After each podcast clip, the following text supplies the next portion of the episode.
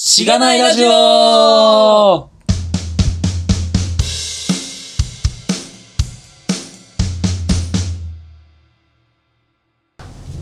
はい、えー、っと、はい、やっていきましょ第2回目ですかね。う。そうですね。はい、第2で回目。第2回目にして、ズッキーが遅刻をしましはい。 申し訳ございません。た。 はい、まあ、あれですね、時間が早かったですね。何時今、え集合が8時、朝8時。で、今8時半です。はい。えー、っと、そうですね。 7時40分にガミさんから電話がかかってきました。はい。寝てました。はい。申し訳ございません。はい、まあ8時なんですけど、あの、私の会社が五反田にあるんで、五反田の会議室を借りて今、やってます。仮会議室ですね。はい。まあ、会議室っていうかもう、あれですよね、マンション。そう。びっくり。ですねもう本当にただのマンションでとすごい安くてなんか8時から9時なんか100円とかうんなん。ですよね、土日見たら1500円ぐらいだったんだけどまあそこで調整してる感じあるよね。うんまあいくら以上ですっていうのを言うために100円にしてて誰も書いてないみああたいー、なそうそう。俺ら完全にそれにつられて、こんな安いとこあるよみたいな。うんって言ってたら、あのうん9時以降は高いっていう。そう700円とかするっていうそうそうそうそうそう感じになってますねいやでもすごいなんか古いマンションだけどリノベしてていい感じですねうん w i f i もつながるしうんこれ安い2しつあれば十分かなというそうですね、えっと、一番いいのはエアコンが富士通製変わってない やん富士通のエアコンにそうですね富士通エアコンは富士通ゼネラルっていう別のちょっと会社なんで、うん全然関係ないんですけど、まあ、ちょっと昔思い出すなみたいなそうロゴを見るとロゴねはいってなりますねまあまあ、始めますかはいちょっとまだ本調子じゃないですけどそうですね、起きてまだ1時間も経ってないぐらいだったんですがはい、 はい、はい、今日何話したんですかねそうですねまあ前回エピソード1を公開しましたねはいで、まあ、どうでしたかねああなるほど聞い てみてえーとまあいろんな人にこうちょっと聞いてよ聞いてよって 言って聞いてもらったわけですよはうん、なんか意外と音質いいねって言われてあーそれはまあ、編集者としてはちょっと嬉しかったっていういそうですね編集担当の通勤的には、い、いなって感じですそかうねですねあとはまあそうだね結構あったのはあのポッドキャストが我々が好きすぎてポッドキャストネタが多くて説明してほしいみたい なああもうちょっとこうあの考えろと,、はいなのでそのちょっと視聴者のことを考えろとリスいうナ指摘ーのはオンお方々のことを考えながら喋りますすいませんでした、はい、そうですねそうですね、まあでも、おおむね好評ですごい嬉しい限りで、まあ、実際我々が話してるのを聞いてもらうっていうのは、なんかいいなといううんうんうん感じはありましたかね。なんかそうねえーとまあ、今後に期待っていう言葉をよくかけられてたので、うんまあ、やっぱり続けていくっていうのが、えー、と重要なんじゃないかなって思ってるんでちょっとまあ,、あの毎週木木曜曜日の朝朝8時から9時、五反田 で貸し会議室でそうまであ、すねやるっていうのをこうルーティンうにんして、まあ、頑張ってやっていけたらなっていうふうに思いますね。はい、そんな感じですかね。 あと、そうかはい、まず自己紹介しないといけないんじゃないあ そうですね、しておきますか。ガミです。はい、ズッキーです。はい、はい、え、これでいいのちょっと来週からあのフォーマット考えます。まあ今日も自己紹介みたいな話を多分後でするので、あ、そうですね。まあまあいいんじゃないかなと思いますが、えっとあそうですねなんかフォーマットとかあるといいかもしれないですうねん。はい、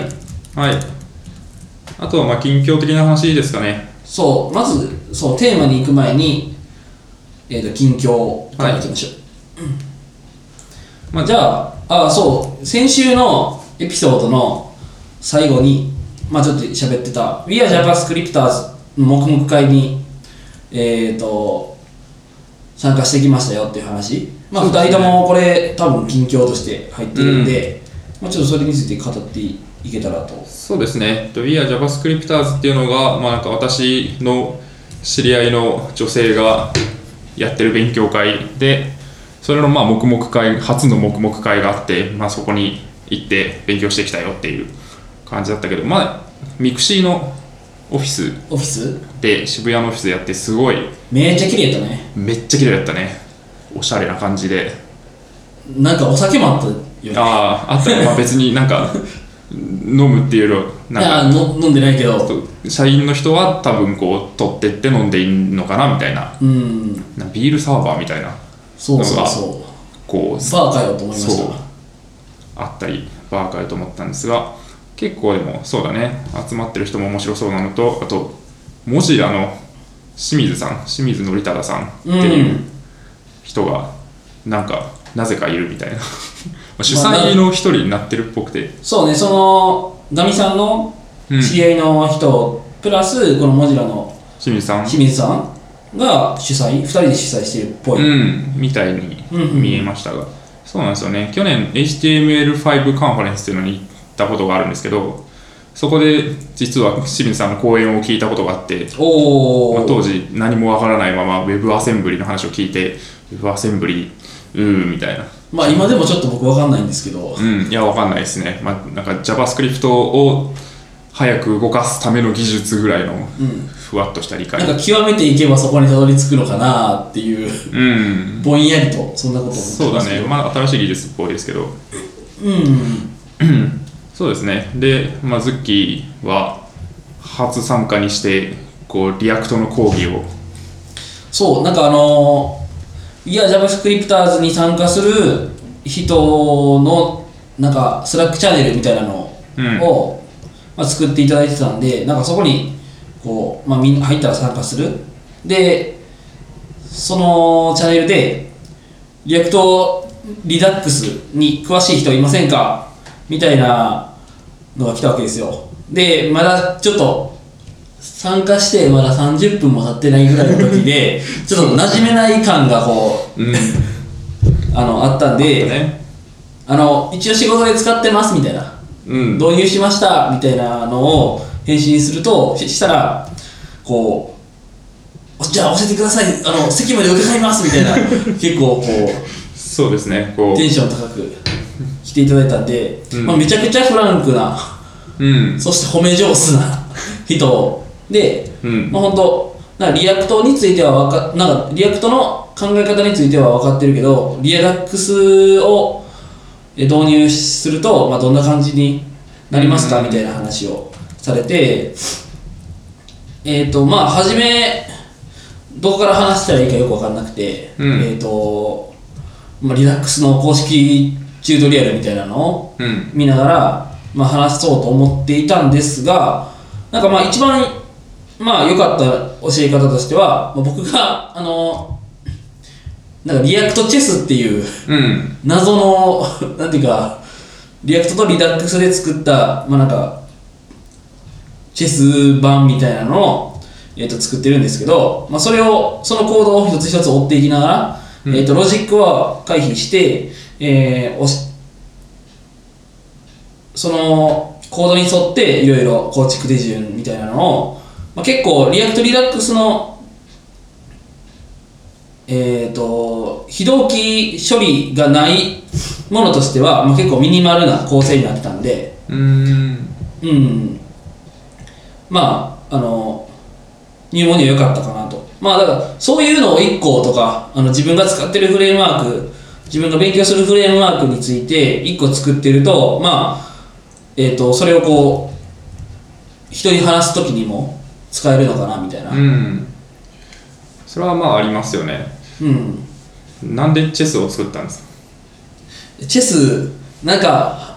僕じゃあ小学校時代になんか将棋がめっちゃ好き、ああ。でも将棋でもよかったんじゃないですか。いや将棋つらいなと思って そあの、ーまあそう持ち駒というとのを、まあ、で置けるじゃないですか、うん。えっ、と、まあ、なかなかそれがこう辛いんですよね取った駒がもう一回置けるとか、うんうんうんあとまあそうだね、こうな、なったりするからね。なり、ああそうそと金になるとかう、う。ん、なんかその持ってる駒はどこにでも置ける大体どこにでも置けるっていうのが、うんまあ急にこうあの制御する範囲が多くなったりするのかなと思ったりして、うん、まあ、確かに。にうんあの将棋 AI を作るのも、まあ、そういう意味で難しいみたいなことも聞くしうん。はいちょっとまあ一番簡単おオセロリバーシよりは難しくてうん。将棋とかよりは簡単みたいな確かに。ので選びましたっていなるうほどね。まあ、そんな感じですかね。そうですねで、まあ、なんか今の,、うんえー、とその自分の使っているフレームワークで何かものを簡単なものを作るっていう意味では、なんかえっ、とガミさんもはい。あのポーポートフォリオサイトをああ、そう作でするね。やつを、みたいなのをうんツイッターで共有しなかったっけ、あんまりちょっとに把握してないんだけどそうですね、まあ、作まだできてないんですけど、作る、ポートフォリオサイトをまあ作るというのと、まあ、そこに、まあ、いろんな学んだ技術で作ったものをどんどんこう載せていったりとかああしなたるいほどななとるほ思どっそうていいて、う感じね、うんかつそのポートフォリオサイト自体もなんかその作る過程をこうキータにまとめていければ結構そのまあ初心者の人とか同じこう道を歩む人のなんか学びになるかなっていうのはあってでそれをちょっとずつ書いてる感じですねそうそう黙々会で結構そこに、あのポートフォリオサイトを作ってる人がいたりねそうだね、うん各自参加した人はその今日は何をやりますっていうのをスラック上で宣言をしてでそれをやっていくっていうスタイルになってて、まあ、大体何誰が何やってるかっていうのは分かるんであなんかそういうのやってる人いるんだっていうのもあってでそれ帰ります、んで、まあ、飲み会行きまして次の日になりますなんか朝になったらガミさんがうん聞いたにそういう記事書いてるのを見 て、早っって思ったわけ 早っって影響を受けるの早みたいないや影響受けるとかそれでね着手するものうみ着たいな手するのがやっぱでもいやそれが大事やねいやまあと思いましたよ普通にうんうんまあそうですねまあなん最初の記事はなんだろうねまあ本当に簡単な環境構築みたいな話だったよね。ううんん、ドッカー上に、まあ、エクスプレスのサーバーで、まあ、Node.js でハローワールドするみたいなうん本当に簡単な、まあ、チュートリアル読めばできそうなところを割と詳細に説明を入れながら書いた感じで、まあ、大体ああいうの調べるとこうここはなんか雰囲気で理解してくださいみたいな感じの書き方がなるほどなされるるほことど。が多多いんでまあ、それそをれをその記事をこう辿っていけば、うんまあ、自分も自分なりのポートフォリオを作れるよみたいな感じにするイメージ。そうですねそれも、まあ、ポートリポートフォリオサイトに限らずだけど、うんまあ、同じ技術スタックで作るとすれば、まあ、それの通りにやれば基本的にはできるみたいななるほど。感じですかね期待してます。はいはい。まあこれもアップデートしていってくださいどんどん。あのここで話しましょう。はいお願いしますはい。で、そうですね。もうちょっと近況いくと、はいえーとドロイド会議におっはていうのが、あドロイド会議の説明ね、いアンドロイドのはいカンファレンス、日本のカンファレンスなんですけど、うんえーっと、あれは3月9日、10日、まあ、先週ちょっと話さなかったんですけど、はいまあ3月10日9日、10日にドロイド会議に、えーっと行ってきました。えーっと、まあ、先週のエピソードでも、えーっと、ちょっと語ったんですけど、うちのファストメディアがやってるのが、こうネイティブアプリを作る、を GUI で作るプラットフォームを、えーっと、やってるので、まあ、その、GUI でやったお客さんがやった、えー、と行動からネイティブアプリをこう生成してるわけですよ、うんまあ、つまりこうネイティブの勉強をちゃんとしないといけないみたいなところで、まあ、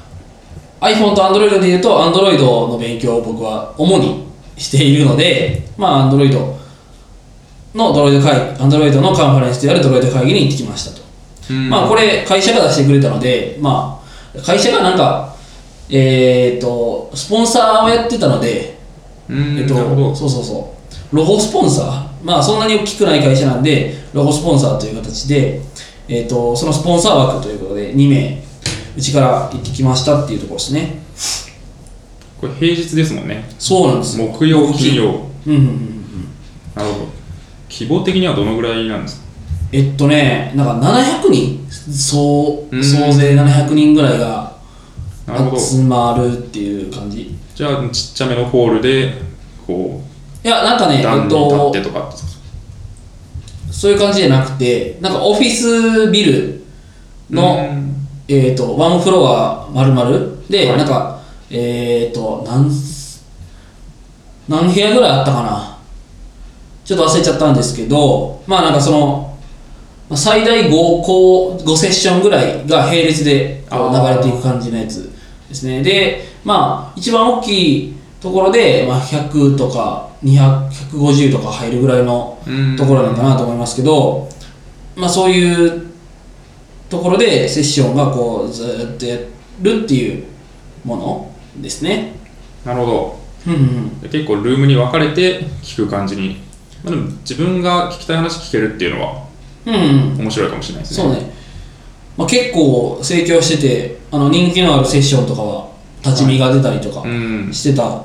けどね、うん、うん、なるほど一番面白かった話は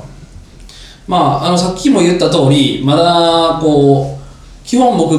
まあ、PHPJavaScript がメインのエンジニアなんで今のところはいあの簡単な Android の知識しかないわけですよ、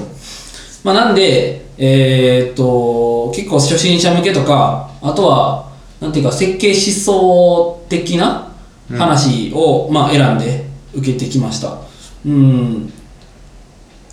一番面白かったのはセッション的に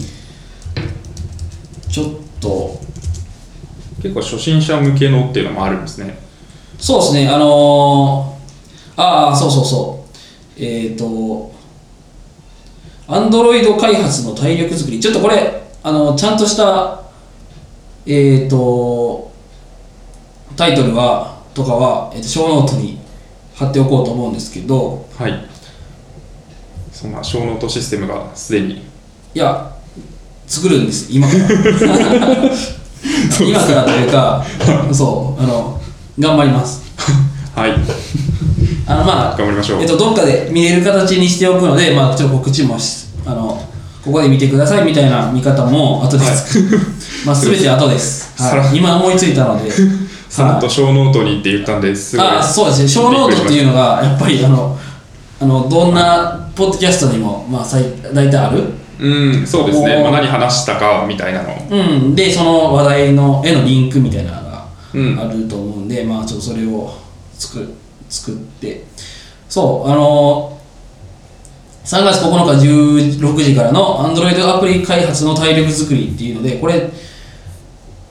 えっ、とまあなんか Android 開発始めたばかりの人とかに向けてどういうところで、えー、と Android の知識とかをあの最新の知識とかをにキャッチアップしていくのかとか、まあ、そういう話の紹介みたいなのはざーってまあこれなかなか Android 奥深いなみたいなそう結な論にん至っでてすねなんかこういう、まあ、他にもいろいろなセッションを聞いたんですけど、はいなんていうかうーんと今回ドロイド会議総じて僕僕の意見としてはえっ、とまあカンファレンス自体もそんなにこうなんかい大きいカンファレンス行ったことなかったんではいうんえー行きました刺激を受けました、はい帰ってきましたこうちょっとアンドロイド書きたくなりましたみたい なまあそうですねうんそういうところにまあ目的を置くっていうのは一つありますよね。うんなんかやっぱりこう全然なんか聞いてるだけではうん。あのー何もな何にもならないよねみたいな、うんまあ何にもならないっていうとそのあの話されてる方にちょっと失礼な言い方になっちゃうかもしれないけどなんていうか結局そこでそこについて興味を持って詳しく勉強するっていうのでようやくこのセッションの一つ一つがこ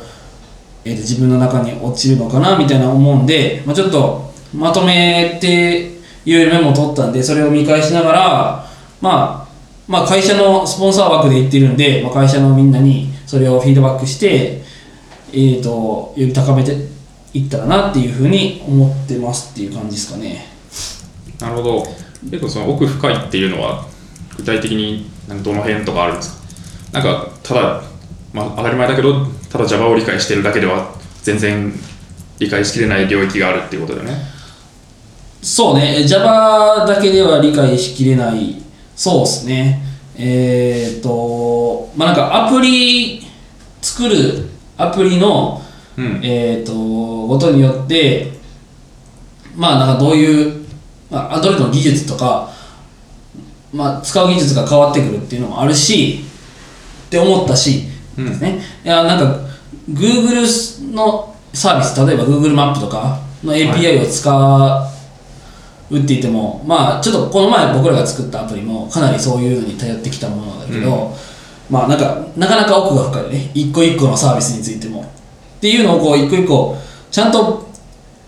勉強するにはこういう勉強の仕方があるよみたいな説明をされてたこの特うにん Android アプリ開発の体力作りっていうセッションではそういう話とか API ドキュメントの、あはい Android の API ドキュメントの読み方みたいなところとかあもあそれは結構聞きたいかもしれない、は話してくれてたのででい、で、まあ、この話されてる方が僕あんま知らなかったんですけど、まあ、かなりこうエキストリームにこう頑張ってあの、うん頑張るんだみたいな感じだったんで、はいあのおこれは情報量多いなっていうのをちょあー一瞬面食らったけどその後こうあのムクムクとこ うや勉強するぞ感が出てなんかなかなかこう味わい深いセッションだなってそうですね、まあ、その内容自体っていうのは、そうあの別すいませんあのスライドで共有されたりとかするああそうですね。カンファちレょンっとス内容はあの、まあ別に、そううですまくね。まだこう自分の中にこいや、でも、う入ってあのちゃんと整理できてないんで、うんあの詳しくはそのページを見てください。多分どっかに公開されてるはずなんで。はそうですね、まあ、でもそこで、こう、いろんな情報量を聞いて、あ、自分まだまだ足りないなって思って頑張るとか、そう頑張ってる人を見て頑張るとか、い。そうそうそっていう、高めていく時間みたいな、う。うん。その集中して、その頑張ってる人とか、まあ、知識がものすごいある人の話をき1時間とか聞く時間っていうのは、なかなかスライドをただ家で、スライドシェアとかで見るだけでは、なんか得られない体験な気がするので、まあ、そこで頑張るぞってなったっていうのは、まあ、言った回もあったんじゃないかなっていうのが結構ありますけどね。そうですね。まあ、あとリアクトネイティブの話セッションを1個30分のやつなんですけど、はいあの聞いてリアクトネイティブ、まあ、リアクトやってるんで、うんまあ、リアクトを勉強したいなみたいなリアクトネイティブ勉強したら、まあ、してみてもいいかなみたいなのをちょっと思いましたまあなんか発散したしちゃうので、えっと技術がねこういろいろなとこ行って、まあ、いろんなところに興味持つのはいいことだと思うんですけど、うんまあちょっとなので一つを深めて時間があれば、まあ、そういうのもやってもいいかなっていうのも思いましたっていうところで、なるはほどじゃあまあ今後のポッドキャストでリアクトネイティブの話がい、出るかもわからないですごめんなさいわからないんですね。はい、 ははい、まあ期待しておきます。はい私もいろいろ学んで共有できたらと思います。い、うっすこんなとこですか。あ、まあ、あと LT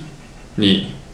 それぞれああそうですねその We are JavaScripters 主催の LT 大会に僕がえ3月27日に出ますっていうところとはい。あでとガミさんが最近昨日か一昨日公表された東京ノード学園っていうノード JS のまあ勉強会みたいなのがあるんですけど、うんそこのノード学園附属小学校入学式っていうイベントが、まあ、送られてきてでそこが入門 LT みたいな初心者ノード JS 初心者向けの LT 登壇枠みたいなのがあったのでおこれはと思ってこう応募しちゃいましてそれが4月7日の金曜日の夜にあるので、まあ、何か話さなきゃいけないなっていう状況に自分を追い込んだみたいなうんやっぱまあポッドキャストをこう始めて、話題作りに走るというかあの そうなん ですよねポッドキャスト始める前だったら多分こう二の足を踏んでたような気がしてもっとすごい人いっぱいいるんだろうなみたいなあったんですそけうどなんですよねこれなんかいやネタになるからやっとくかみたいなまあ、ちょうどいい時期にこう、まあうん言ってしまうとちょっと初心者向けのセッションが、うんまあ、多分僕のやつもそうですしそそっちの東京農道学園附属小学校のやつも、はいまあ、そういう感じだと思うんで、まあ、ちょうどよかったなっていうのは、うんいや本当しかもちょうどいい GS 界隈でそうなんですよね、すごいいいタイミングだったなと思ったんで、はいまあ聞きに行きますありがとうございます。聞きに行きます。はいあの2人で聞き合うっていう、本当なんか仲良しかみたいな感じになってますけど、まあそうですね、スライドとか頑張って作っていきましょはいまあそれについてのアップデートもあの、まあ、終わったら感想とかう。はい。まあふその雰囲気とか話していきたいなって思ってますはい。はいじゃあ近況についてはそんなところではい。そうじですゃあね。今日のテーマですかねはい。なんかテック系のニュースとかも今後は拾っていきたいなとは思うんですけど、まあなんか一旦今回はちょっと長くなりそうなんで、テーマ的なところに行きたくて、そうですねで、えっと、まあ、このポッドキャスト自体が、えっと、あ、名前があれですよね、ちょっとあ短くなっちゃったというか、あの、正式名称はもっと長くて、えっと、SIR の SE から Web 系エンジニアに転職したんだが楽しくて仕方がないラジオっていう名前にしたんですけど、ポッドキャストのクライアントとかサイトで見ると、なんかこう、最後の方が、 「てんてんてん」そう転職したんだが、てんてんてんぐらいになっちゃって、省略されちゃう問 題がこそうですね発覚したんでなので表示上は楽しくて仕方がないラジオ、で略称がしがないラジオになった、丸くなりましたねはい悪くなったんですが、まあ、当初の目的的に目的というかまあ大テーマ的にはその SI の SE から Web 系エンジニアに転職して楽しいよっていう話を、まあ、まずはまあそうねあるかなっていうのがあって、まあ、その辺の話をちょっとし始めたいなっていうのを、まあ、何回かに分けてやりたいなっていう感じがあってはいはいで、まあ、今回はそのなんで我々が SE になって、まあ、プログラミングを始めたのかみたいな話を、まあ、大学の話とかも軽くできたらいいなというのがあります。おおなるほどはい、で私からなんかなんとなく話せばいいですかそうねガミさんからはいざっとそうですねズッキーは遅刻をしてちゃんと考えてないんで私が話してる間に考えたいそうです。いやいやいやそうはい。というわけなんですけど、えっと、私はですね、もともとそんな情報系の学部を卒ではないんですね。えっと、大学が東京大学の経済学部に通ってまして、で、まあ、経済を学んでたという、まあ、言うほど学んでもなくて、一番頑張ってたのは、まあ、サークルですね。合唱サークルですごい歌を歌ってて、うんあとまあそのサークル活動、まあ、新刊活動とか合宿の運営とかそういうのをすごいやっててなのでまあ全然あの情報科学をすごい大学で学んでとかそういう感じではなかったですねはい全く違い全くね全然違うところですよねそうなんですよね。で、まあ、どちらかというとその大学では、まあ、高校まで結構、まあ、割とオタッキーというか、まあ、内気な感じの人だったんですよ。まあ、今こう今新しい友達とかにはそんな信じられないみたいな感じに言ってもらえてすごい嬉しい限りなんですけどはい本当なんか夏休み中なんかノベルゲームをやってるみたいなお「お日暮らしの泣く頃に」っていうノベルゲームがあるんですけど、はい、聞いたことあるっていうか、まあ、は有名どころですよね。そうですね、それでまあひと夏潰すみたいな ほうほうほう。ことを平気でやってたようなこう高校生だったんですけど、はいはいまあ、大学に入ってそのサークル活動をちょっと頑張ってヒューマンスキル上げるかみたいなところがあってで割とまあ100人規模のサークルで、まあ、その合宿の取りまとめをやったりとかあと新刊活動とかすごい好きで、まあ、新入生入れるためにすごいこう知らない新入生に話しかけまくって仲良くなってサークルに合唱興味ないけど入れるみたいなうん、いうのをすごいやってて、まあ、そこでヒューマンスキルすごい上がったなっていうのは良かったんですけど、まあ、特になんか仕事こういうことやりたいなとか、まあ、プログラミングしたいなとかそれこそ特に考えてたわけではなかったというのがあってでまあとはいえそのサークルも自分の代が終わってで就職活動とか周りが考え始めた時にどうしようみたいなのを考えて結構私の経歴変わってるじゃないですか自分で言うのもあれなんですけどっああ、まあ、その経済学部から、ていうのもあるどういうことしですかその先ですねえっと就活を2回してるんですよねああ、そっちね、はいはい、はい私はでまず最初まずなんか1年目、2年目っていう話そうですねがある。はい、まあエンジニアになるまでの過過程を話すとこうなるんですけど、うんえっとまずなんか就職考えた時になんか求める条件として、まあ、転勤したくないなみたいなのが一番上にあったんですよおー当時特に、はいはいはい、まあ、すげえ保守的だったんですけどうんっていうのがあって転勤したくないなっていうのとあとなんか社会曲がりなりにも社会の役に立ってる実感を持ちながら働きたいなみたいなは例えばなんかこうゴミみたいなプロダクトを作り続けるとか売り続ける仕事みたいなのは、まあ、別に自分がそう思いたくないっていうのがあっていうんっていうのもあってすごい安直なんですけどまず公務員になろうとしたんですね都庁の職員を目指してておおなのでその大学の4年かなの時は全然プログラミングからかけ離れるんですけど都庁職員をこうになるための試験の勉強とかをしててだから法律とか憲法と行政法と民法とかをあのタックっていう、まあ、予備校みたいなわかりますわか公り務員予備校みたいなのがあるんですけど、ますうんそこの授業を受けてその法律とあと経済学と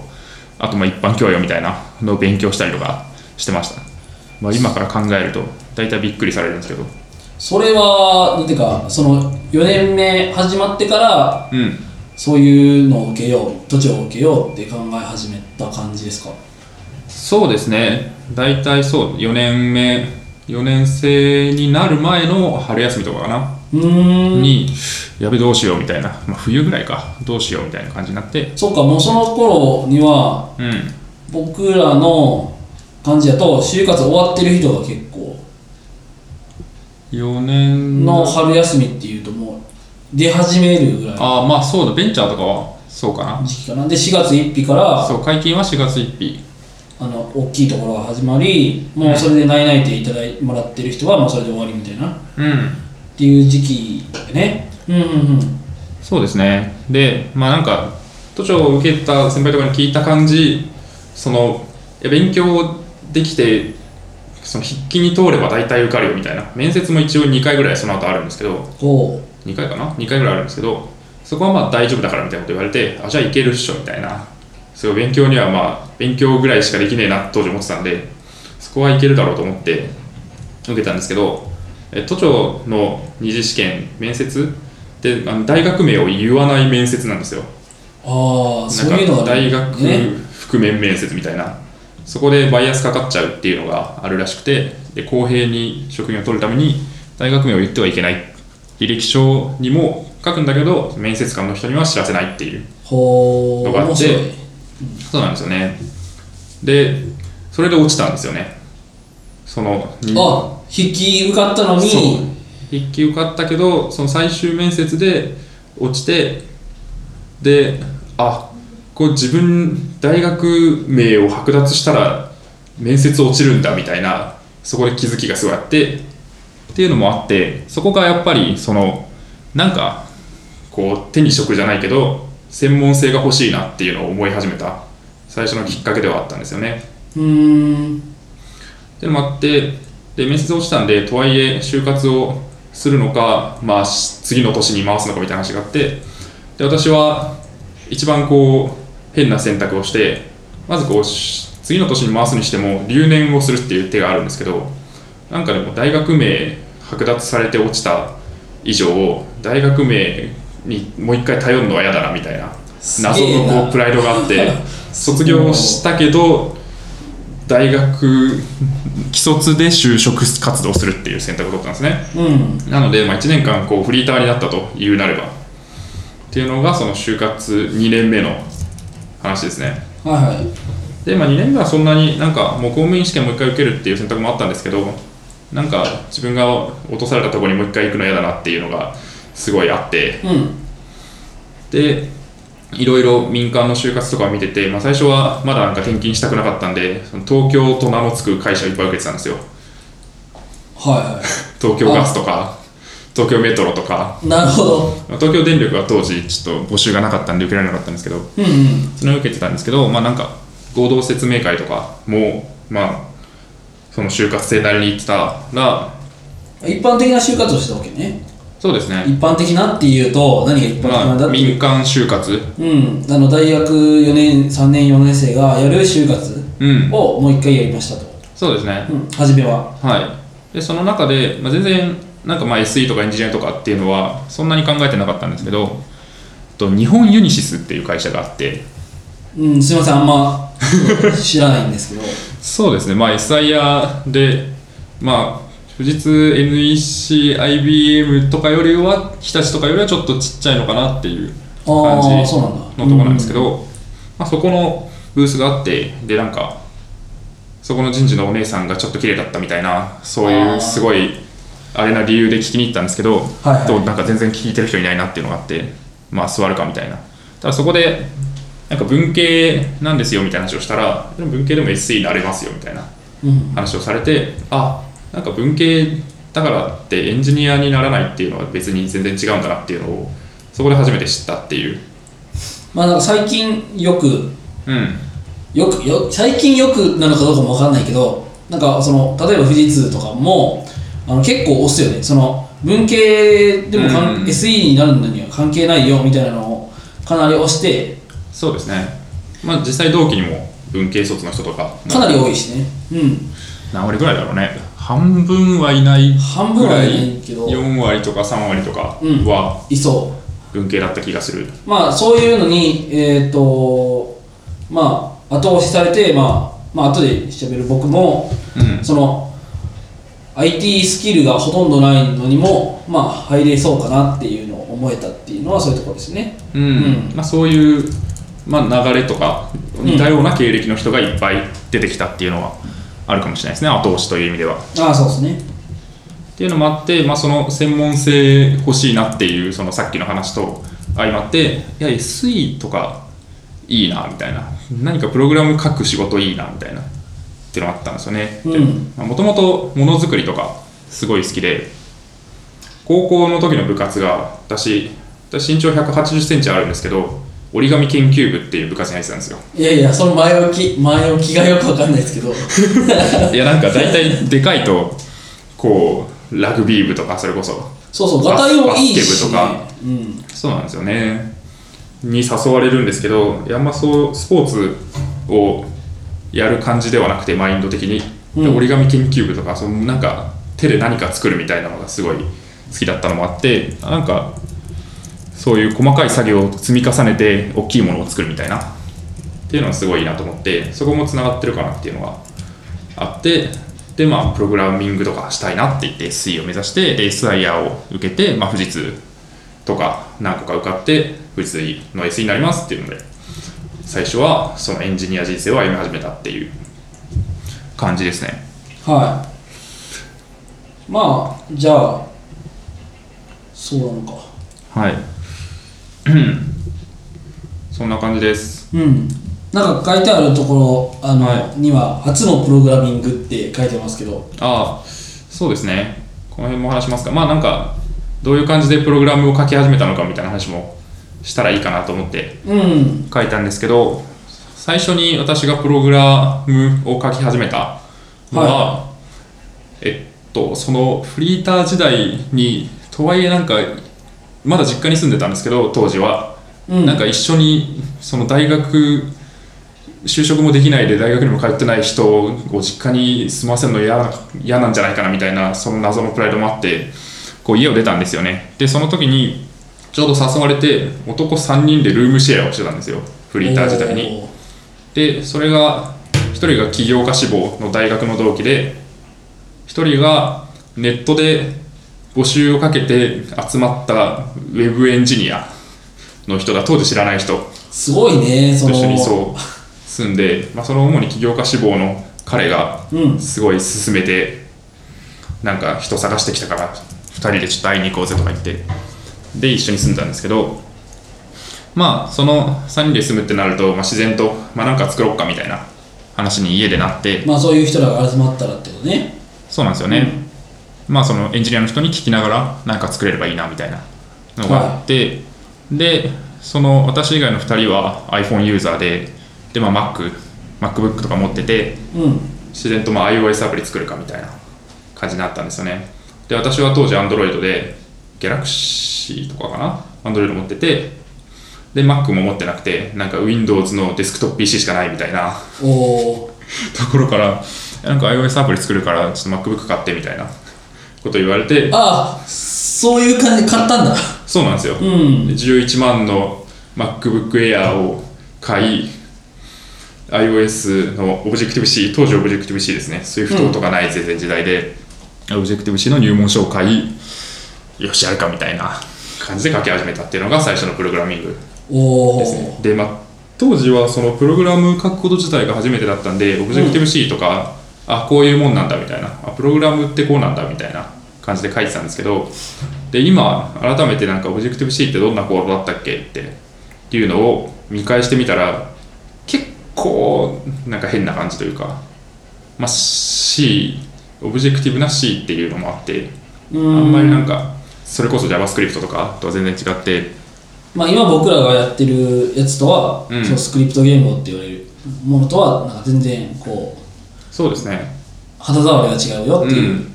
ズッキーは特にオブジェクティブ C 書いたこととかはない、まあうん、会社のなんていうかそのみんなでやる勉強会みたいなので、さらっとこう舐めたぐらいです、うんそう結構変変っていうとあれなんですけどこう今とは違う今書いてる言語とは違っていてまずそのソースファイルが2つに分かれてるんですようんヘッダーファイルっていう .h って割ると実装の .m っていうファイルに分かれててうんでその外部から読み込めるパブリックなこう変数とかメソッドとかは .h に書いてみたいなヘッダーとしてこう外に出し見せていくっていうはいはだからその外部に見える部分と内部実装をファイルごと分けるっていうのがまずあってなんかすげえファイル数多く見えるんですよねまずっていうのとか、まあ、C なんでそのポインタ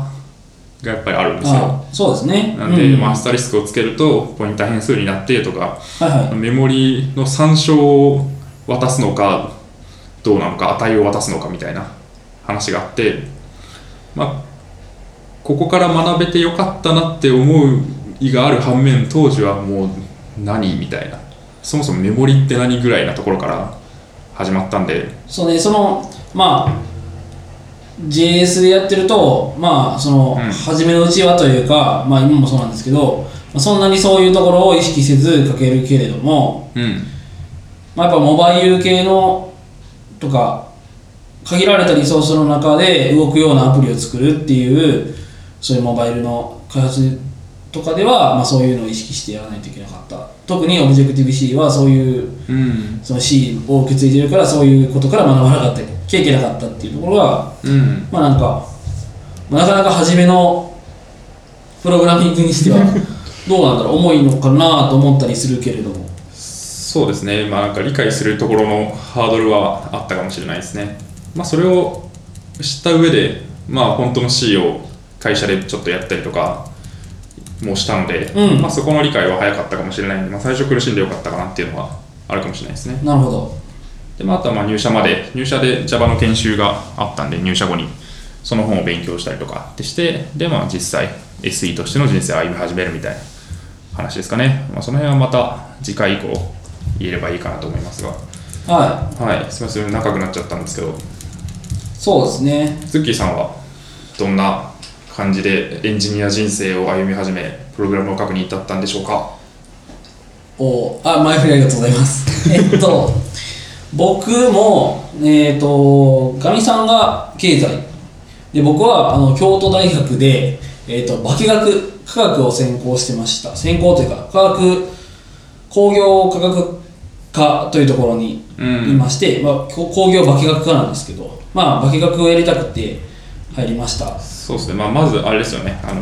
実は東大兄弟コンビだっていうところもちょっとあれですよね、気持ち悪いな感ああまあそうなんですよね まあいいです、いいです。はいはいはい、で、ですが、ですがです。はいえっと、ほほぼ大学で科学、まあ、えっと、単位を取るぐらいにしかやっていなくて、えっと、主にやっていたのは部活動です。えっと、体育会のラクロス部に所属して、まあ、4年間、プラス、えっと、そこで留年したので、えっと、5年間、えっと、ラクロスに関わってましたと。で、最後の1年は、えっと、コーチ。を、まあえー、とうちその兄弟落語部では、えー、と OB にお願いするっていうのが基本的にあの例年行われているので、まあ、そこの一人にこう、まあ、留年するからズズッキーさんお願いしますみたいなこと言われて あの分かりましたやりましょうみたいな感じでやってましたと結構留年は多いんです留年はえまあえっ、と金よるんですけど、かはまあ、僕らの時はもう半数以上、いうーうんん、7割ぐらいが留す年ごいしなたかなまあ体育会だからうん授業出てる場合じゃないみたいなところもあるんですかね、そうですねえっ、と朝7時からおお早いな朝7時から昼の12時まあそれ聞くだけでおかしいと思うんですけ ど昼の12時までほぼえ授業とかあの授業ある人は、まあ、抜け、抜けるって言ってるんですけど呼んでるんですけどあ部活動がメインだってことですねそう部活を抜けていくみたいな感じなんですねでまあでも面白くなっていくと抜けたくなくなっていくんですよねうんうんまあなんで留年しましたっていうはい結論に至るわけです、まあまあ何が良かったって、えっと、一番重要なその実験うん科学で科学の実験系の、えー、と授業は基本的に午後にあったので、まあ、そこを回避できたのはまあ良かった、まあ、その分、えー、と5年生ですね5年生っていうか、えー、と留年の1年間は、まあ、結構楽にその辺が終わってたんで楽に終えることができましたっていう感じですかね、うんはいはいよかったですねそれ別にたまたまなわけですよねまあたまたまですはい、はい、はまあでも大体どこでもそうじゃないかなその午うん後にあるっていうのははい、まあ、時間取れるしねい、うん、その午後一杯みたいな感じになるんで、はい、まあで科学はまあいいんですよ。で部活動もまあ良くて、はいえーっと、あそうか。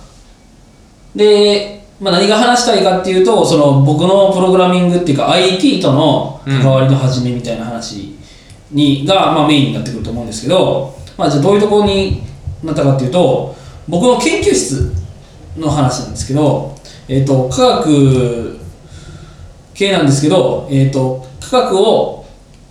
その分子の動きとかをシミュレーションする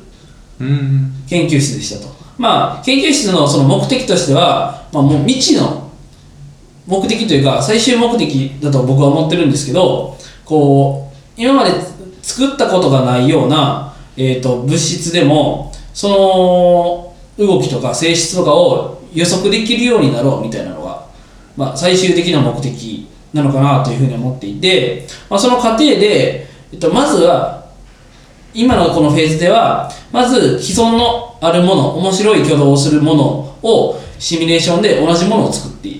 いこうみたいな、うんそのコンピュータシミュレーションで、えー、と同じように動くものを作ってでそれでその未知のものを作るための下地を作るというかそのシミュレーションについての、えー、と理論をこう深めていったりとかしようっていうようなフェーズだと僕は思ってるんですけど、はいまあ、そういうことをやりました、まあ、その研究室に入る入ろうと思ったのも、まあ、その先ほどもちょっと話した、えー、と科学の実験、うんえー、と3年生の時にやるんですけどその実験で、えー、と各研究室の教授が、えー、と1週間ぐらいを担当するわけですよ持ち回りで持ち回りでそうそうそういろんな教授がいろんな出てく教る授があー担当して自分の、えー、とやっているところの自分の研究室で研究している、えー、とちょっと,、えー、と基本的なところをやっていくと、そこを全教授の基本をなめれてまあなんなるほかどその科学者としての基礎になっていくっていうような感じのスタイルの、えー、と実験ですよと。うん、でそこの中で科学についての興味を、まあ、その部活動に完全に若干うしあの奪われたかけることによってうしそう奪われていった僕にとっては、はいまあなんかそのシミュレーションっていうのは面白いなって思ったわけですよ。うーんなるほど科学よりも面白そうだなというかそのそうそうそうなんていうかえっとまあちょっとちょこちょこっと書いたものがすぐにこううん、えー、と動いても目に見えてでそのなんていうか試行錯誤の結果っていうのがすぐにこうすぐにけ表,、えー、と表示される、えーとうん目に見えるっていうのがちょっと面白いななんてそのまあようーんとよくイテレーションサイクルをこう早く回せるみたいなはいその、うん、っていうのがなんかすげえ面白いなと思って特に化学ってなんかこう結合するでボンみたいなっていうイメージあるかもしれないですけどボンはなんないんですかあなないですななくもないけどないないんですよでなんかこう入れて温め続けて、えー、と乾燥させて何もできませんでしたみたいなの が結結構構時間がそうそうかかる時間がかかるなんかこう90分乾燥させますみたいなフェーズがあったりとか一晩寝かせますみたいなフェーズがあったりとか してうーんってなってたけど、まあ、そういうところでこう IT に興味を持ったとうーん確かにこのすぐフィードバックが来るっていうのはプログラミングしてても思うことだよね、うん合ってる間違ってるっていうのがすぐ分かってそれであ間違ってるんだったら直そうとかあそしたらすごい嬉しいみたいなそうそうぐでそるぐる回すっていうのはそうですね。で、そそういうの、その実験を受けてから、結構そういうのに興味を持ち始め、まあなんか、うーんと、よくわかんないけど、そういう、まあ部活がメインだったんで、そんな中めちゃくちゃ時間を割いて、えっ、と、やる、あの、勉強するっていう感じじゃなかったんですけど、そういうところをウォッチするようになりましたと。うん。で、まあ、そのもちろんその研究室に入りました、まあ、あの基本的にみんな科学をやりに来てる部あの学部なんであんまそこの、えっとめちゃくちゃ人気もそんな高くなかったし、うんまあ、かん入ることができましたとでさらにそのえっ、と就活でもただただ IT バックグラウンドがなかったのでまずバックグラウンドとしての IT っていうところを作りたいなと思ってまあ特にその大手だとまあなんていうかなくえー、と学部時代にそういうのがなくてもなんかその IT としての一個の履歴書に書けるかなっていうところでうん技術に入ったっていうのが、えー、と多いですとまあ転職時代なのかなと思ってるんですけど転職が当たり前の世代時時代になってくるとそういう大手の、えー、と SIR の履歴書っていうのが、まあ、一個武器になるんじゃないかなというふうに思ったんで、うんまあ、ちょっとそういうところで入りましたと。なるほど結構じゃあ最初から、まあ、転職ありきっていうとあれかもしれないけど考えてはいたっていう感じうん、なんかその富士通の SE ってなんていうかそうですねえっ、と23年はなんかそのまあえっ、とコードを書かせる文化っていうふうに聞いてたんですよ、うん、そうですね私は実際そうだった感じもありますねうんまあ、僕は違ったんでちょっと早めにやめたんですけどそうですなんかそこで行動をいろいろ書いてみてで、まあ、当時はですね行動を書いてみてでえっ、とそう先輩とかの働き方を見てて本当に面白そうだったら、えー、とそういう風なその、えー、と富士通プロマネ系の、えー、と人生を歩んでいってもいいのかなただそのコード書くのが面白すぎて、えー、とコードこれからもガリガリ書きたいってなったらその利益書を使って、まあ、転職して全然いいんじゃないって思ってたんで、うんまあそれの、えー、と後者の、えー、とガリガリ書きたい書きたいなっていうふうに思って辞めましたっていうところになりましたっていう感じですね、うん、まあ計画的っちゃ計画的そういうのはううんそうですねまあなんか全く考えなかったわけではないっていうのはあるよねもちろんその絶対転職しようと思って入ったっていう感じでもないし、うんまあ、それはちょっとなんかねただ勉強しに入ってお金だけかけてもらってやめますみたいな、まあ、結果的にそうなったんだけどうんそそれを目指していったわけではないけどってことだねそうですね確かにまあで、まあ、そのフォーマットに載せると、初のプログラミングっていうと、まあ、そこなわけですよ、そのシミュレーション。はいただ、もうそこはほほぼほぼ、まあえーあの巨大なもう先輩方が書いたコードの、えー、と定数を変えるん です。初めに定義されてるなるほど 定数の中身を書いて、はいえー、と分子その立方体の中にある分子の密度を変えたりとか、えーうんとまあ、水素結合と呼ばれるなんかこう結合があるんですけど、いそれの割合を、えー、とその分子くさ分子差と呼ばれる分子の鎖の中のその特殊な、えー、と分子の割合を変えてみたりとかして、うんあとはその流す速さはい、は粒い、子を流す速さを変えてみたりとかして、はいその ものを作るみたいなことをしてシミュレーションするっていうことをしてたんですけど、いそこを変えるだけだったんですそれたプロだグラミングなんですかいやじゃないです あのはいただまあそのなんていうかその過程でそのプログラミング的な部分をこうちょっとついていこうと思っていろいろなんていうか、うんロジあのアルゴリズムであったりとか、いっていうのをこういろいろ学びましたっていうところですねなるほどそのプログラムは言語は何だったんですか一応 C だったんですよおおでもう全く分かんなくてそのさっきも話に出てたんですけどポインターとか構造体とかなんかその辺がちょっと分かんなくて、えー、となかなか辛かったんで、はいえっ、と、えー当時は PHP かなその一番 C に言語のしなんか見た目が似てるみたいなうーんのがあって、なんかそこでちょっとちょっと書き、ま、書いてましたとただなんか結構コーチも忙しくてうん、うん、なんかそこまでめちゃくちゃ本気でいろいろ学べてたわけではないまあ言い訳っちゃ言い訳なんですけど、うんまあ、ちょっとその富士通に入ってえっ、といきなりじゃいきなりですけどそのまあちょっと研修が入り、えー、と本番で、えーとまあ、先輩に教えてもらいながらっていうのを若干期待していた節はあります、うん正直、うん、まあそうですね研修とかもちゃんとちゃんとしてるっていうかそう長でいすし、ねで研修のためにこうめちゃくちゃ予習していったみたいうんなところもあったりとかするんでまあそういうのが僕のプログラミングの始まり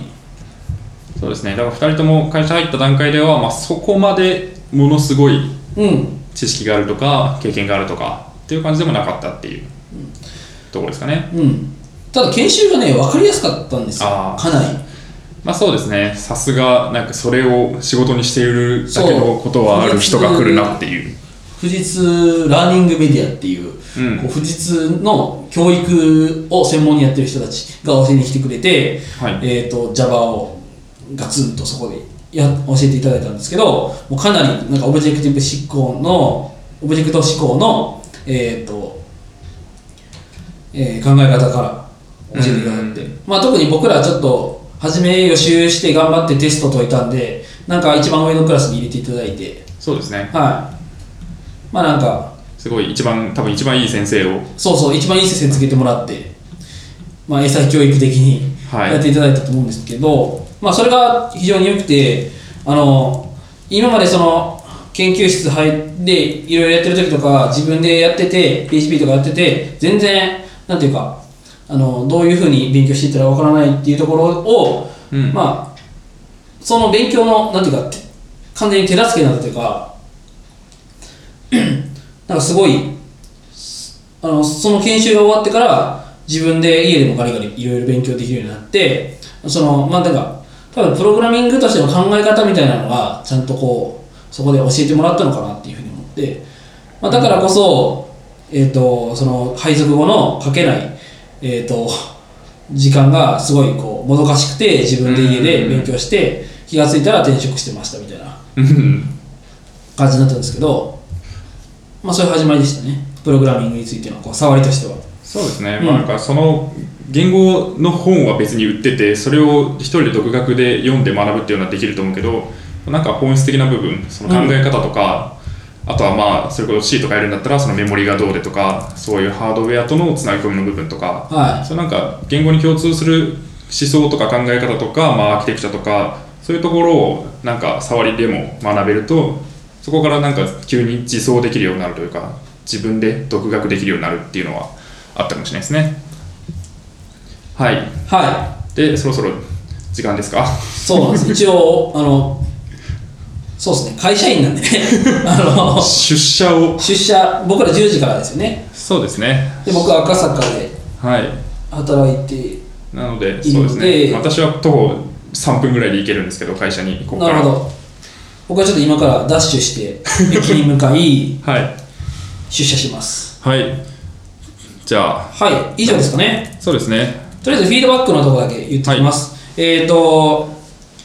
えっ、と、しがないラジオではフィードバックを受け付け、えー、と募集してます。えっ、と、ツイッターでしがないラジオ、えーひらがなでしがない、えーカタカナでラジオ、シャープしがないラジオでツイートしていただくと、まあ、僕ら、えっ、と、ツイツイッターで、えっと、ウォッチしてるので、あの、フィードバックで、